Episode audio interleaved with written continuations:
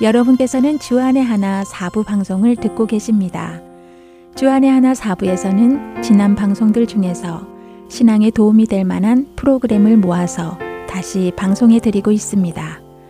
이번 시즌에는 2017년에 방송된 베들레헴에서 예루살렘까지와 2017년에 방송된 성경 속 인물 산책, 그리고 2014년부터 방송된 주님은 나의 최고봉이 준비되어 있습니다. 바로 이어서 유병성 목사님께서 말씀해 주시는 베들레헴에서 예루살렘까지 함께 하시겠습니다.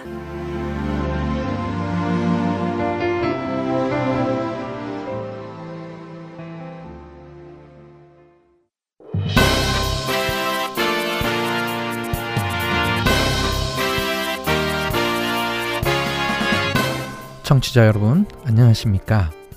베들레헴에서 예루살렘까지 진행의 유병성 목사입니다. 여기까지 숨가쁘게 달려왔습니다. 사무엘서라는 제목에서처럼 다윗이 무대 전면으로 등장하는 데에는 사무엘 선지자가 중요한 역할을 감당했습니다. 이스라엘 초대왕인 사울을 기름 부은 사람도 사무엘 선지자였고 하나님께서 새롭게 선택한 사람인 다윗에게 기름 부은 사람도 사무엘 선지자였습니다.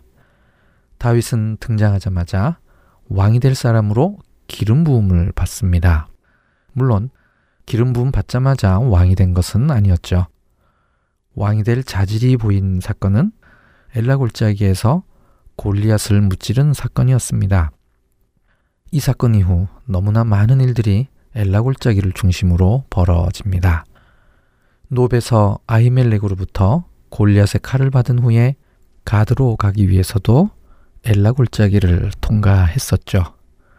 이때 있었던 일을 다윗도 평생 잊지 못했을 것입니다. 두 개의 시편을 남겼으니 어찌 잊을 수 있었겠습니까? 가드에서 쫓겨나서 간 곳은 엘라 골짜기 안쪽 깊숙한 곳인 아둘람의 동굴이었습니다. 이곳에서 환란당하고 가난하고 마음에 아픔이 있는 사람들 400여 명이 모여서 특별한 공동체를 이루었습니다. 나중에는 600여 명으로 늘어납니다. 엘라 골짜기는 다윗의 서부 쪽 무대라고 한다면 다윗의 동부 쪽 무대는 헤브론 남동쪽 지역입니다. 이곳은 십광야, 갈멜광야, 마온광야로 이루어져 있으며 예시몬 앞 하길라산과 엥게디 요새까지 포함된 부분이죠. 동부 쪽 무대에서의 사건들이 끝난 후에는 서부 쪽 무대인 엘라골짜기로 다시 돌아옵니다. 가드왕 아기스에게 간 것이죠. 다윗은 사울의 추격도 피하면서 자신의 역량을 키우기 위한 전략으로 아기스에게 남부 지역의 한 성읍에서 거주하게 해달라고 요청을 합니다.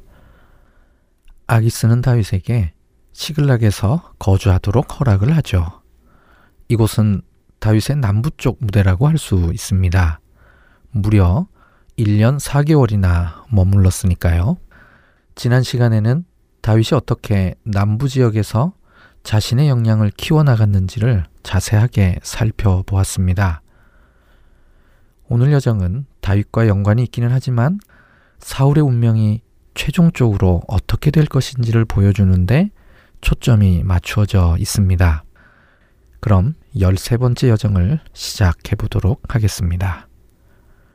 목동 출신답게 다윗은 남부 지역에서 멋진 군사적 성공을 이루었습니다. 다윗은 시글락을 중심으로 유다 남부와 네게부 지역에서의 확실한 기반을 형성하게 됩니다. 가도왕 아기스는 다윗의 이런 전략을 전혀 눈치채지 못하고 오히려 다윗이 자신에게 더 예속되어 간다고 믿고 있었습니다. 이것은 다윗의 또 다른 정치적 성공이라고 평가할 수 있습니다. 당시 블레셋도 자체적인 정치적 야망을 가지고 있었기 때문이죠. 블레셋은 비옥한 블레셋 평야로 인해 경제가 안정적이었습니다.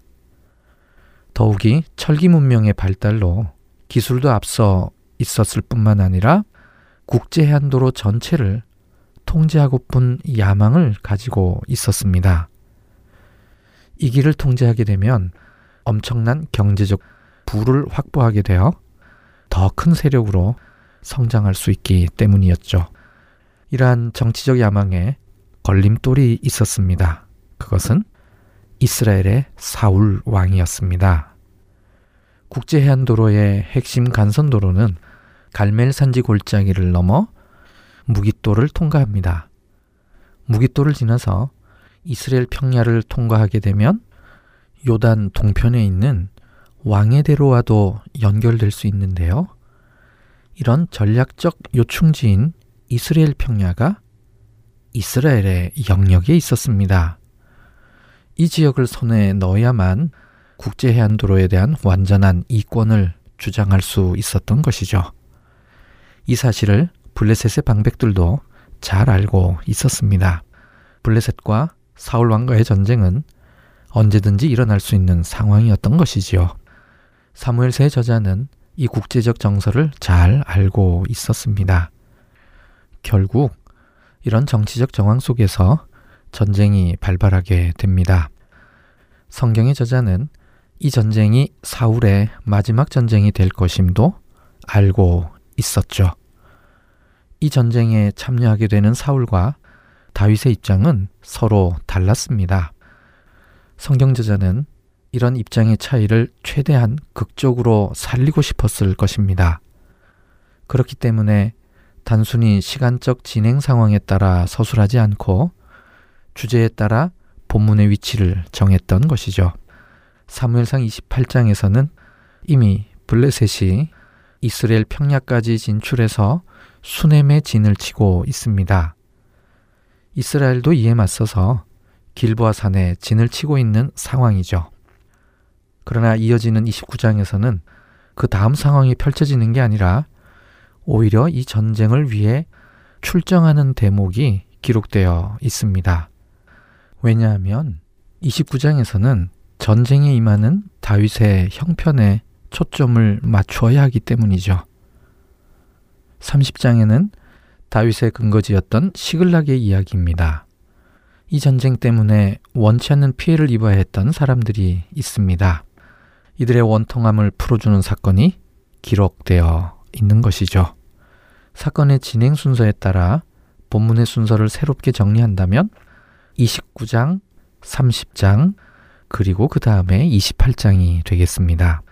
이러한 순서를 미리 알고 성경 본문을 읽으면 전쟁에 임하는 사울의 자세와 다윗의 자세를 좀 더 실감나게 이해할 수 있게 되는 것이죠. 28장 1절과 2절은 이 전쟁 전체에 대한 서론 역할을 하는 구절입니다. 시간 순서상으로도 이 두 구절이 제일 앞서는 구절이 맞습니다. 블레셋 진영의 연합군이 이스라엘과 결전을 벌리는 큰 전쟁에 나가기 전에 아기스는 다윗에게 이 사실을 알립니다. 그리고 함께 할 것을 권하죠. 다윗은 이 전쟁에 나가면 사울 왕과 직접 부딪힐 것을 잘 알고 있었습니다. 다윗의 대답은 심오합니다.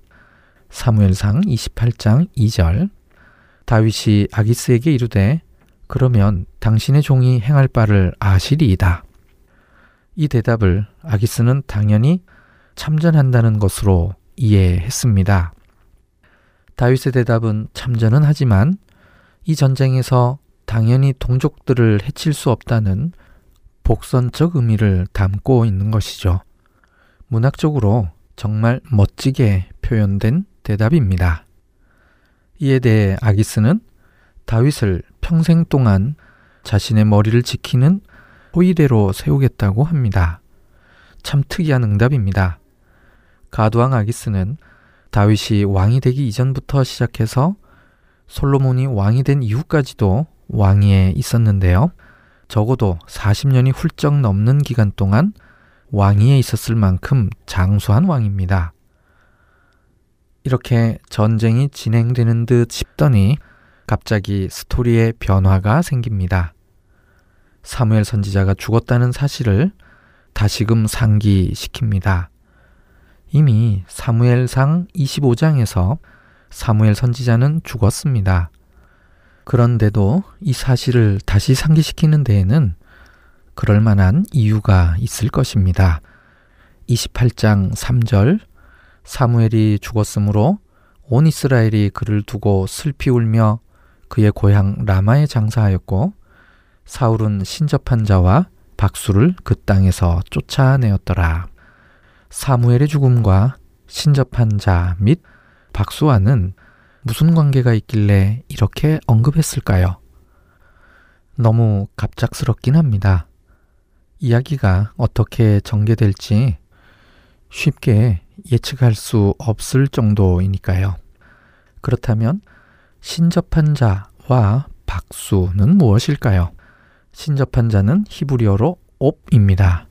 박수는 히브리어로 예드오니입니다. 특이하게 이 두 단어는 성경에서 거의 항상 쌍을 이루어 나타납니다. 그리고 부정적인 의미로 사용됩니다.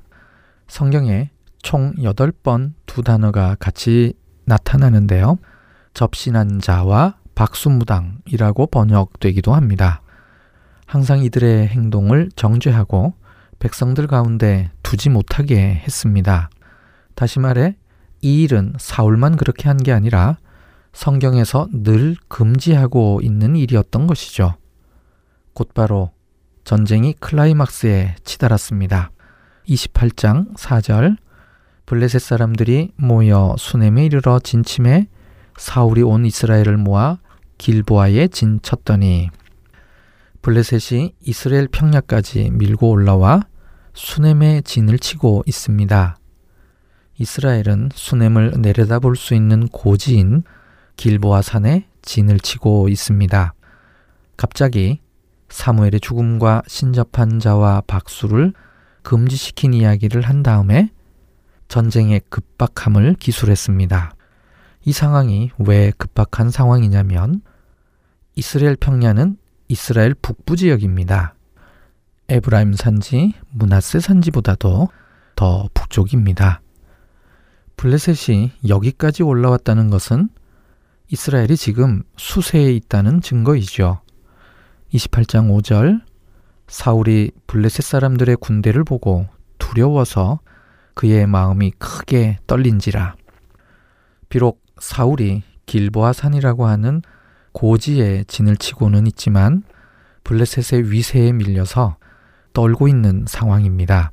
동일한 장소에서 있었던 사사 시대의 전투와는 완전히 반대의 현상입니다. 수넴은 모래산 남쪽 밑자락에 위치해 있습니다. 길보아산은 모래산 남쪽 맞은편에 있습니다. 바로 이 길보아산 밑자락에 하롯샘이 있습니다. 그렇습니다. 기도원 300용사가 미디안과 싸운 곳이죠. 사사기 7장 1절 여룻바알이라 하는 기드온과 그를 따르는 모든 백성이 일찍이 일어나 하롯샘 곁에 진을 쳤고 미디안의 진영은 그들의 북쪽이요 모래산 앞 골짜기에 있었더라. 기도는 하나님의 방법을 의지하는 여호와의 전쟁으로 이곳에서 단 300명으로 미디안을 물리쳤습니다. 하지만 지금 동일한 장소에서 사울은 두려워하고 있습니다.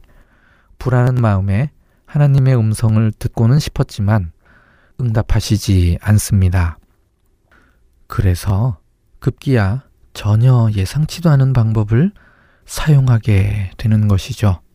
28장 7절 사울이 그의 신하들에게 이르되 나를 위하여 신접한 여인을 찾으라. 내가 그리로 가서 그에게 물으리라 하니 그의 신하들이 그에게 이르되 보소서 엔돌에 신접한 여인이 있나이다.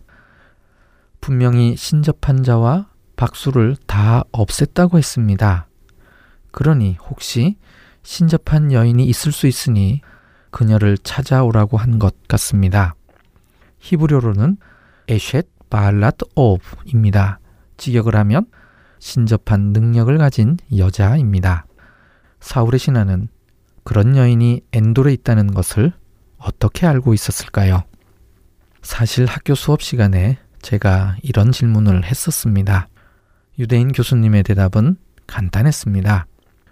웃으시면서 대답하시더군요. 사울의 군대는 이스라엘 전역에서 모인 군대입니다. 그러므로 분명 엔돌 근처 출신이 사울의 신하가 되었을 가능성이 충분히 있는 것이죠. 그리고 이어지는 상황 속에서 그 신하는 이곳 지리에 아주 능통한 것으로 나옵니다. 그렇다면 그는 이곳 출신 신하라고 볼 수 있는 것이죠. 그러니까 그 신하는 엔돌에 신접한 여인이 있다는 것을 사울에게 이야기해 줄 수 있었던 것입니다. 그 다음 구절이 흥미롭습니다.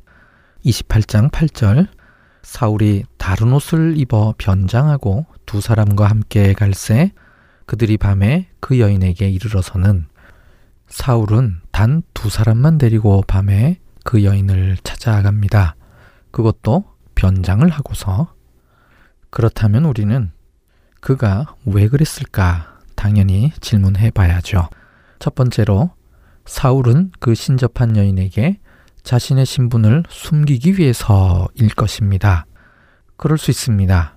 하지만 결국 그 여인이 사울인 것을 다 알아차립니다. 그렇다면 다른 더 큰 이유가 있을 수 있습니다. 두 번째 이유로는 사울이 블레셋 진영 근처를 통과할 때 들키지 않기 위해서입니다. 그래서 변장을 하고 밤에 단 두 명의 신하만 데리고 간 것이지요. 또 하나의 중요한 질문입니다. 그렇다면 엔돌은 어디에 있을까요? 엔돌은 모래산의 동쪽 밑자락에 있습니다. 길보아 산에서 엔돌을 가려면 우선 산에서 내려와 블레셋이 진치고 있는 수넴 근처의 이스르엘 평야를 통과해야 합니다. 산 밑에서부터 편도 약 7km의 거리입니다. 그렇다면 이 길은 사울이 목숨 걸고 다녀와야 하는 길입니다. 뭔가 비슷한 상황이 떠오르지 않나요? 사무엘이 다윗에게 기름 부으러 가는 여정이 이와 유사했습니다. 사무엘은 사울의 눈을 피해 목숨 걸고 베들레헴을 다녀와야 했습니다. 이런 위험이 있는 길을 가서 다윗에게 기름을 부었던 것입니다. 지금은 사울이 목숨 건 여정을 시도합니다. 신접한 여인을 찾아가기 위해서죠. 이 상황에서의 핵심적인 차이는 이것입니다. 사무엘은 하나님의 뜻에 순종해서 그것을 이루기 위해서 가는 길이었고, 사울은 하나님의 뜻을 자기의 욕심에 맞추기 위해서 가는 길입니다. 하나님의 뜻은 이미 정해졌습니다. 왕권이 다윗에게 갈 것이라는 것을 그도 알고 있었습니다. 이것을 어떻게든 늦추어 보려고 온갖 힘을 다 써보는 중인 것이죠. 그런데 신기하게도 이 신접한 여인은 뭔가 진짜로 할 줄 압니다. 황홀경 속에서 죽은 사람의 영을 불러내옵니다. 이것을 사울이 표현하기를 신접한 술법으로라고 했습니다. 여기서 술법에 해당하는 단어가 사무엘상 6장 2절에 블레셋 사람들이 행하던 방법과 같은 단어입니다. 사무엘상 6장 2절 블레셋 사람들이 제사장들과 복술자들을 불러서 이르되 우리가 여호와의 계를 어떻게 할까? 이 구절에 나오는 복술자와 같은 단어입니다. 그렇다면 그녀는 블레셋이 사용하는 방법을 따라 했을 수도 있다는 말이 되죠. 결국 이 여인은 사울의 부탁에 의해 사무엘의 영을 불러냅니다. 그제서야 그 여인은 변장한 사람이 사울인 것을 알아차립니다. 여인이 본 사람이 겉옷을 입었다고 하는 설명을 하자 사울은 그가 사무엘인 것을 알아차립니다. 그 다음부터는 마치 사무엘과 사울이 직접 대화하는 듯이 진행됩니다. 아마도 신접한 여인의 입을 통해 나오는 말이 사무엘의 말이라 여기며 대화를 진행했을 것입니다. 사무엘은 사무엘상 15장에서 죽는 날까지 사울을 보지 않았다고 했습니다. 사울이 라마나요세에 왔을 때에도 사울이 제정신이 아니었으므로 실제로 만난 게 아닌 듯이 오늘의 만남도 실제로의 만남이라고는 볼 수 없는 상황이죠. 사무엘의 말 중에 나를 성가시게 하느냐라는 표현은 고대 근동의 무덤 비문에 보편적으로 쓰이던 표현입니다. 무덤 비문에 무덤을 열어서 죽은 자를 성가시게 하지 말라고 적었기 때문이죠. 사무엘의 말은 하나님의 뜻을 다시 한번 확인하는 것이었습니다. 추가된 것이 있다면 사울의 아들들도 죽을 것이라는 것입니다. 사무엘의 말을 듣고 난 다음 사울은 힘이 빠져 거의 쓰러질 지경이 되었습니다. 그 이유는 하루 밤낮을 금식했기 때문입니다. 신접한 여인이 사울로 하여금 금식을 중단하고 음식을 먹게 하는 이야기가 사무엘과의 대화 분량만큼이나 나옵니다. 그만큼 중요하니까 그렇게 한 것으로 보입니다. 사울은 왜 금식했을까요? 세 가지 이유를 들 수 있습니다. 첫째, 신접한 여인을 만날 때 주술이 잘 되게 하기 위해서. 둘째, 블레셋 군대의 위세에 눌려서 식욕을 잃어서. 셋째, 예전에 사무엘상 14장에서 그랬듯이 큰 결전을 앞두고 금식했을 것으로 보입니다. 첫 번째와 두 번째 이유는 그럴듯하기는 하지만 사울 행동의 일관성 측면에서 볼 때 설득력이 약합니다. 그래서 세 번째 이유에 무게를 두고 생각해 볼 필요가 있습니다. 사울은 사무엘상 14장에서 블레셋과의 전투에서 금식을 선포하고 승리한 적이 있습니다. 오늘도 그 승리를 재현하고픈 욕망이 크게 있었을 것입니다. 그때에는 아히두베 아들 아비야가 에봇을 입고 함께 있었으므로 하나님의 뜻을 물을 수 있었습니다. 지금 블레셋과 대치되어 있는 상황에서 그때와 같이 했을 가능성이 높습니다.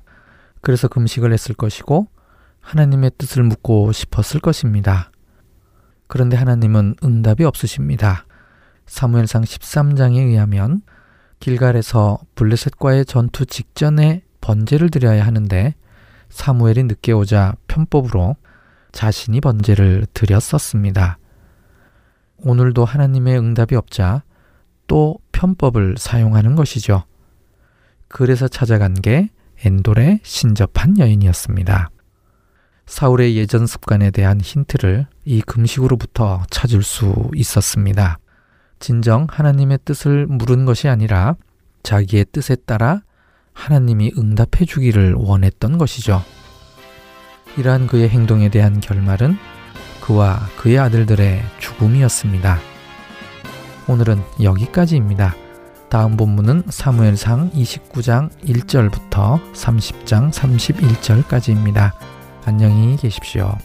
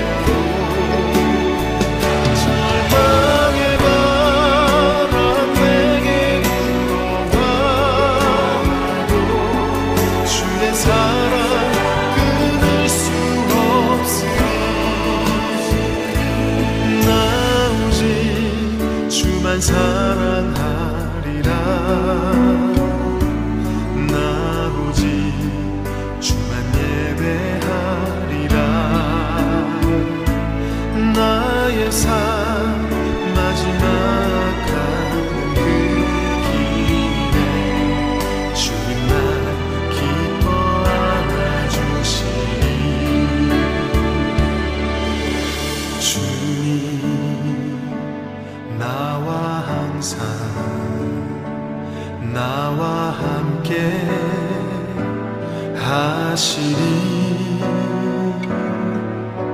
주님 나와 항상 나와 함께 하시리.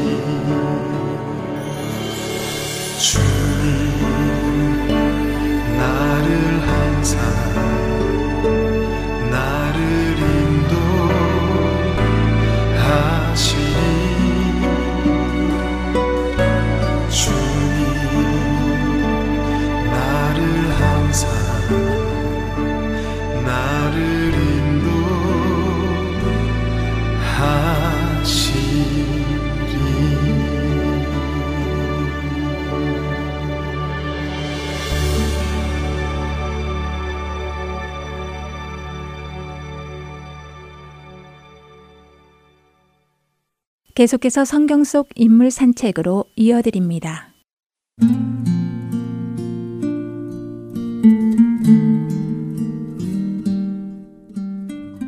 하나님, 어느 때까지입니까?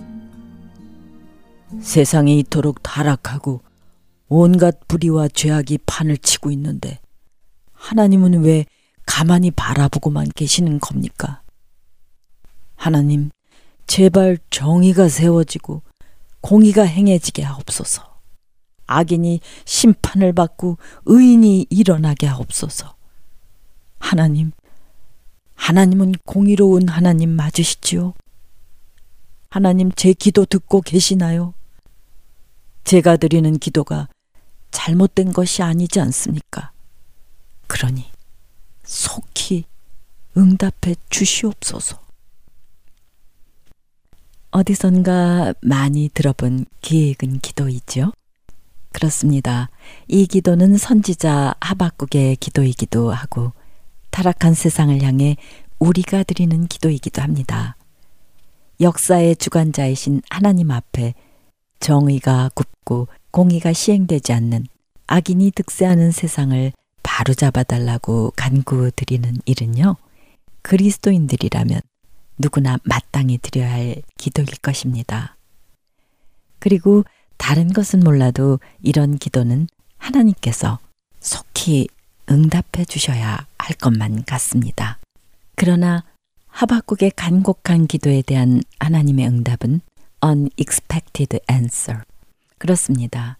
하나님께서는 유다보다 더 악한 바벨론이라는 나라의 갈대아인들을 들어 유다를 심판하시겠다고 하십니다. 잔인하고 포악하고 교만하기 이를 데 없는 갈대아인 그들을 통해 유다를 심판하시겠다니 상상할 수 없는 하나님의 대답을 듣고 하박국은 심히 당황합니다. 하나님, 어찌하여 더 악하고 거짓된 자 갈대아인들로 하나님의 백성을 심판하게 하시나이까? 악인이 의로운 자들을 삼키는데 하나님께서는 잠잠하시겠나이까? 산악과 악한 그들이 계속하여 여러 나라를 무자비하게 멸망시키는 것이 옳은 일입니까? 하나님의 백성이 고통당하는 것을 보고 세상이 하나님을 불신하고 조롱하면 어찌합니까? 하박국 선지자는 마음속에 떠오르는 의심과 질문들을 가지고 솔직하게 하나님께 토로합니다. 그는 자신의 질문에 대하여 하나님께서 무엇라 대답하실지 파수하는 성내에 서서 기다리겠다고 합니다. 하나님의 답을 기다리는 그의 간절함과 담대함이 고스란히 담겨 있는 모습이죠. 우리도 때로 선지자 하박국과 같은 경우를 만납니다. 간절히 간구드렸던 기도하는 전혀 다른 상황이 벌어질 때 우리는 당황하고 하나님의 선하심을 의심하기도 합니다. 하박국 선지자도 우리와 다르지 않았습니다. 우리와 똑같이 예상하지 못했던 하나님의 말씀에 당황했고요. 하나님을 의심했습니다. 그래서 그는 하나님께 어떻게 그러실 수 있느냐고 이해할 수 없노라고 항의하고 또 질문했던 것입니다. 그런데 그러던 그가 우리를 놀라게 합니다. 결국에 이르러 그는 하나님께 찬양으로 나아가고 있기 때문입니다. 마음에 가득한 감동과 충만한 은혜에 잠겨서 믿음의 고백을 찬양으로 올려드리는 하박국 선지자. 하나님의 섭리에 대한 회의와 의문을 가지고 괴로워하던 그가 어떻게 이렇게 바뀔 수 있게 된 것일까요? 상황은 하나도 변하지 않았는데 말입니다. 그런데 무엇이 선지자로 하여금 이토록 변화된 신뢰와 믿음의 고백을 하게 한 것일까요? 여호와 나의 하나님, 나의 거룩한 이시오. 주께서는 만세 전부터 계시지 아니하시나이까. 우리가 사망에 이르지 아니하리이다. 주께서 심판하시기 위해 그들을 두셨나이다. 반석이시오. 주께서 경계하시기 위하여 그들을 세우셨나이다. 하박국은 하나님에게 항의와 질문을 하면서도 자신이 지금 항의하고 있는 하나님이 어떤 분이신가를 기억하고 생각했습니다. 그가 믿고 있는 하나님은 만물을 그 손에 붙들고 계시는 전능하신 하나님, 악을 결코 용납하시지 않는 거룩하신 하나님이시며 그의 백성들을 결코 놓지 않으시는 신실하신 하나님이심을 다시금 스스로에게 확인시키고 있는 것입니다. 우리도 때로 믿음이 흔들리고 하나님의 인도하심에 대해 의심이 생길 때 하나님은 어떤 분이신가? 지난 우리의 생을 하나님께서 어떻게 인도해 오셨는가를 기억해낼 수만 있다면 흔들리는 우리의 믿음이 다시 제자리를 찾아올 수 있을 것입니다. 하나님께 온 마음과 영혼을 집중하여 응답을 기다리는 하박국에게 다시 말씀하시기 시작하신 하나님. 하나님께서는 유다를 경계하고 심판하시기 위해 사용한 나라 바벨론의 결말에 대해 하박국에게 알려주시고자 하십니다. 지금은 악이 흥왕한 것처럼 보이지만 하나님의 정하신 때 악하고 교만한 바벨론을 그대로 두지 않으시리라는 것입니다. 악하고 교만은 바벨론의 결국은 심판이요, 패망이라고 하십니다. 너는 이 묵시를 기록하여 판에 명백히 새기되 달려가면서도 읽을 수 있게 하라. 이 묵시는 정한 때가 있나니 그 종말이 속히 이르겠고 결코 거짓되지 아니하리라. 비록 더딜지라도 기다리라. 지체되지 않고 반드시 응하리라. 보라, 그의 마음은 교만하여 그 속에서 정직하지 못하나 의인은 그의 믿음으로 말미암아 살리라. 하박국서 2장 2절에서 4절 말씀의 일부이죠. 아직 아무것도 상황이 변한 것은 없지만 여전히 악이 이기는 것 같은 불의하고 거짓된 세상이지만요. 그런 어둠의 세상 가운데에서 하나님의 백성이 어떻게 살아가야 할지를 하나님께서 당부하고 계십니다. 말씀입니다. 하나님의 말씀을 붙잡는 것이 두려운 심판의 때를 견디고 이기는 길이라고 하십니다.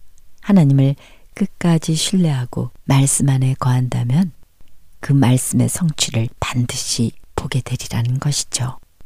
그러니 이 악한 시대 속에서 하박국 너는 믿음으로 살라 하고 교훈을 하시는 것입니다. 세상은 흔들리고 사람들은 변해도 하나님의 사람인 너희는 세상을 바라보지 말고 오직 하나님만 바라보고 믿음으로 살라고 당부하시는 것입니다. 의인은 그의 믿음으로 말미암아 살리라. 여기서 잠깐 믿음의 단어 뜻을 살펴보면요. 히브리어로 에무나라는 단어를 쓰고 있는데요. 기다리다, 견디다, 버티다 라는 뜻이 담겨 있습니다. 상황을 보고 낙심하거나 흔들리지 말고 끝까지 하나님 말씀 붙잡고 하나님 신뢰하면서 버텨라. 그런 말씀이죠. 아말렉과의 전투에서 모세가 두 손을 들고 기도할 때 아론과 훌이 그 손을 함께 붙잡고 끝까지 버텼던 것처럼 말이죠. 하나님께서 하박국 선지자에게 하신 말씀은 오늘을 사는 우리에게도 똑같이 적용되는 것 같습니다. 거짓과 불의, 불법과 폐역이 성행하고 양심이 땅에 떨어진 악하고 음란한 이 시대. 한치 앞을 알 수 없는 이 불확실한 시대를 살아가는 우리에게 하나님께서는 끝까지 믿음을 붙잡고 견디고 버티고 인내하라고 말씀하십니다.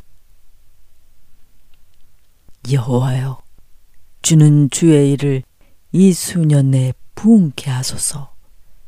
진노 중에라도 긍휼을 잊지 마소서. 우리도 선지자 하박국처럼 하나님을 신뢰하기를 원합니다.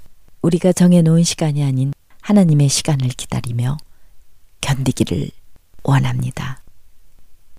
비록 무화과나무가 무성하지 못하며 포도나무에 열매가 없으며 감람나무에 소출이 없으며 밭에 먹을 것이 없으며 우리의 양이 없으며 외양간에 소가 없을지라도 나는 여호와로 말미암아 즐거워하며 나의 구원의 하나님으로 말미암아 기뻐하리로다.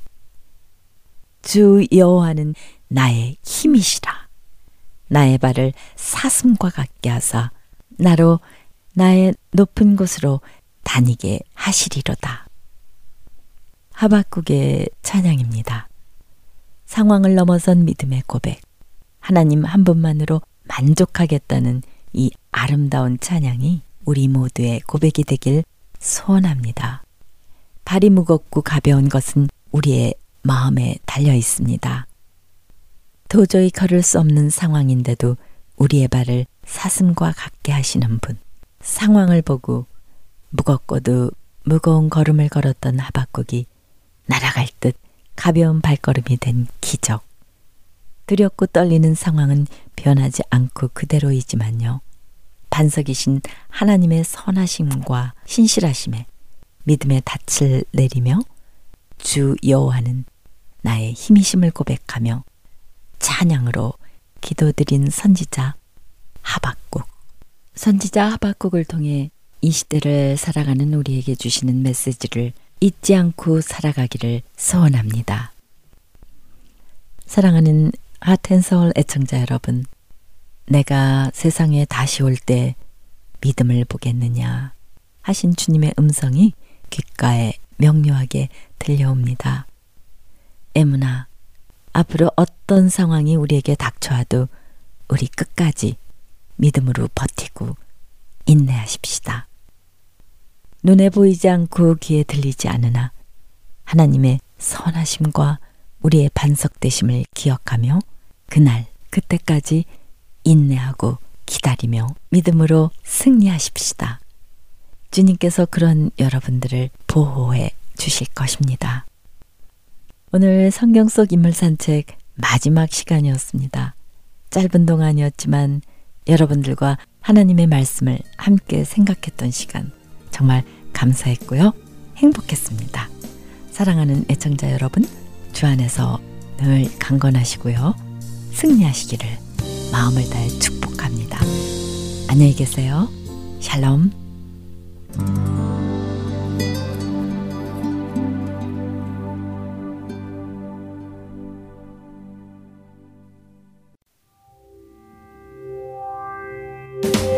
비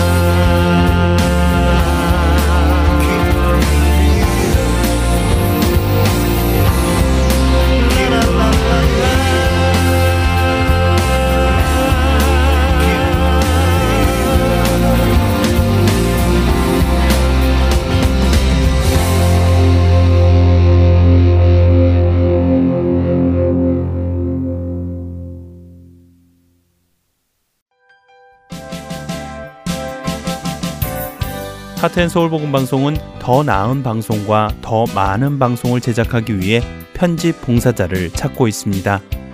매주 3시간의 시간을 헌신하실 수 있는 분들은 사역에 동참하실 수 있습니다. 컴퓨터가 익숙하지 못한 분들을 위한 기초 편집 교육도 준비되어 있습니다. 사역에 동참하시고 싶은 분들은 전화번호 602-866-8999로 연락 주시기를 부탁드립니다. 하나님의 은혜에 감사하여 나의 시간을 드릴 수 있는 여러분들의 많은 참여를 기다립니다.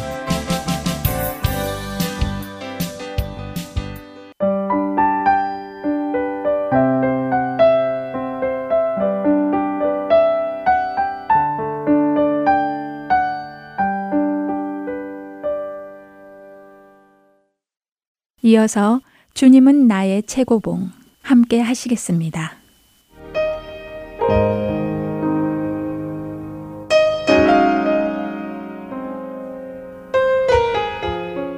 사람이 감당할 시험 밖에는 너희가 당한 것이 없나니 오직 하나님은 미쁘사 너희가 감당하지 못할 시험 당함을 허락하지 아니하시고 시험 당할 즈음에 또한 피할 길을 내사 너희로 능히 감당하게 하시느니라.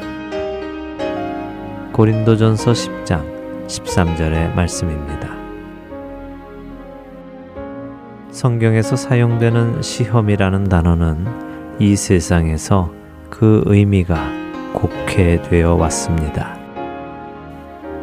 우리는 그 단어를 잘못 사용하기 쉽습니다. 시험은 죄가 아니며 우리가 사람이라면 직면할 수밖에 없는 것입니다.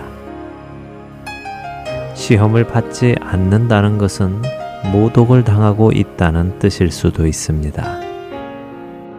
그러나 한편으로 굳이 고생하며 받아야 할 필요가 없는 시험인데도 불구하고 그 시험에서 벗어나지 못하고 그 안에 머물러 있는 사람들도 있습니다.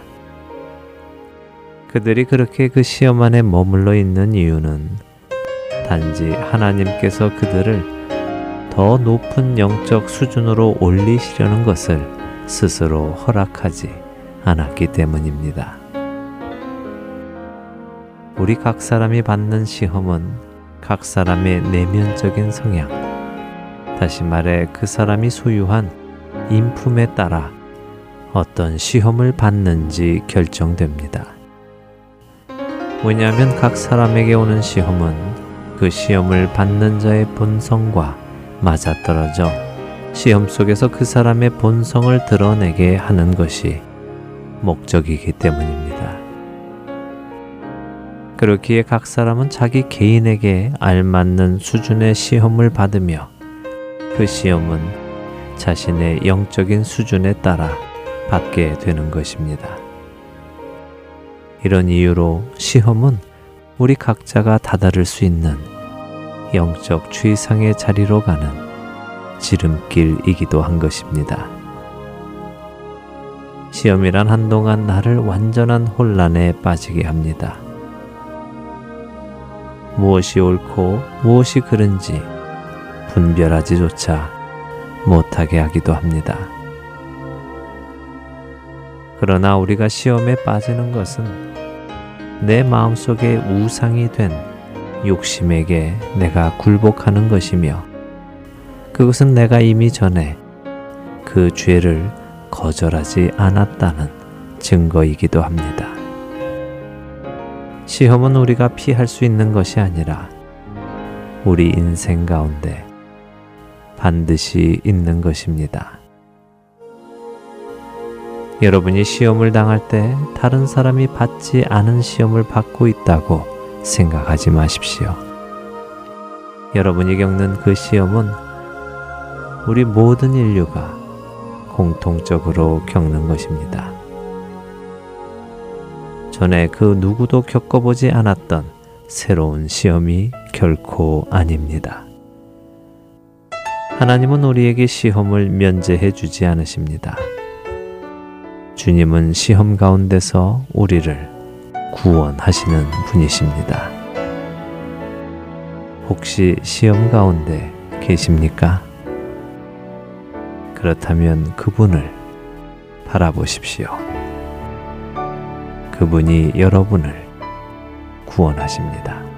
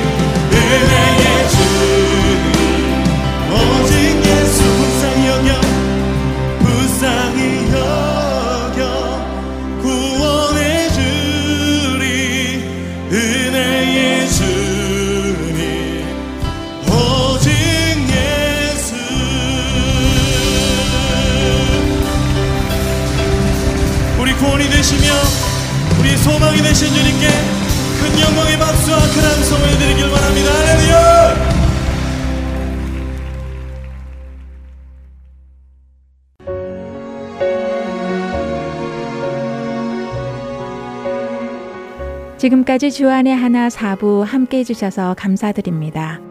다른 지난 방송들을 더 듣고 싶으신 분들은 홈페이지 www.heartandseoul.org에서 특별 방송을 클릭하셔서 들으실 수 있습니다.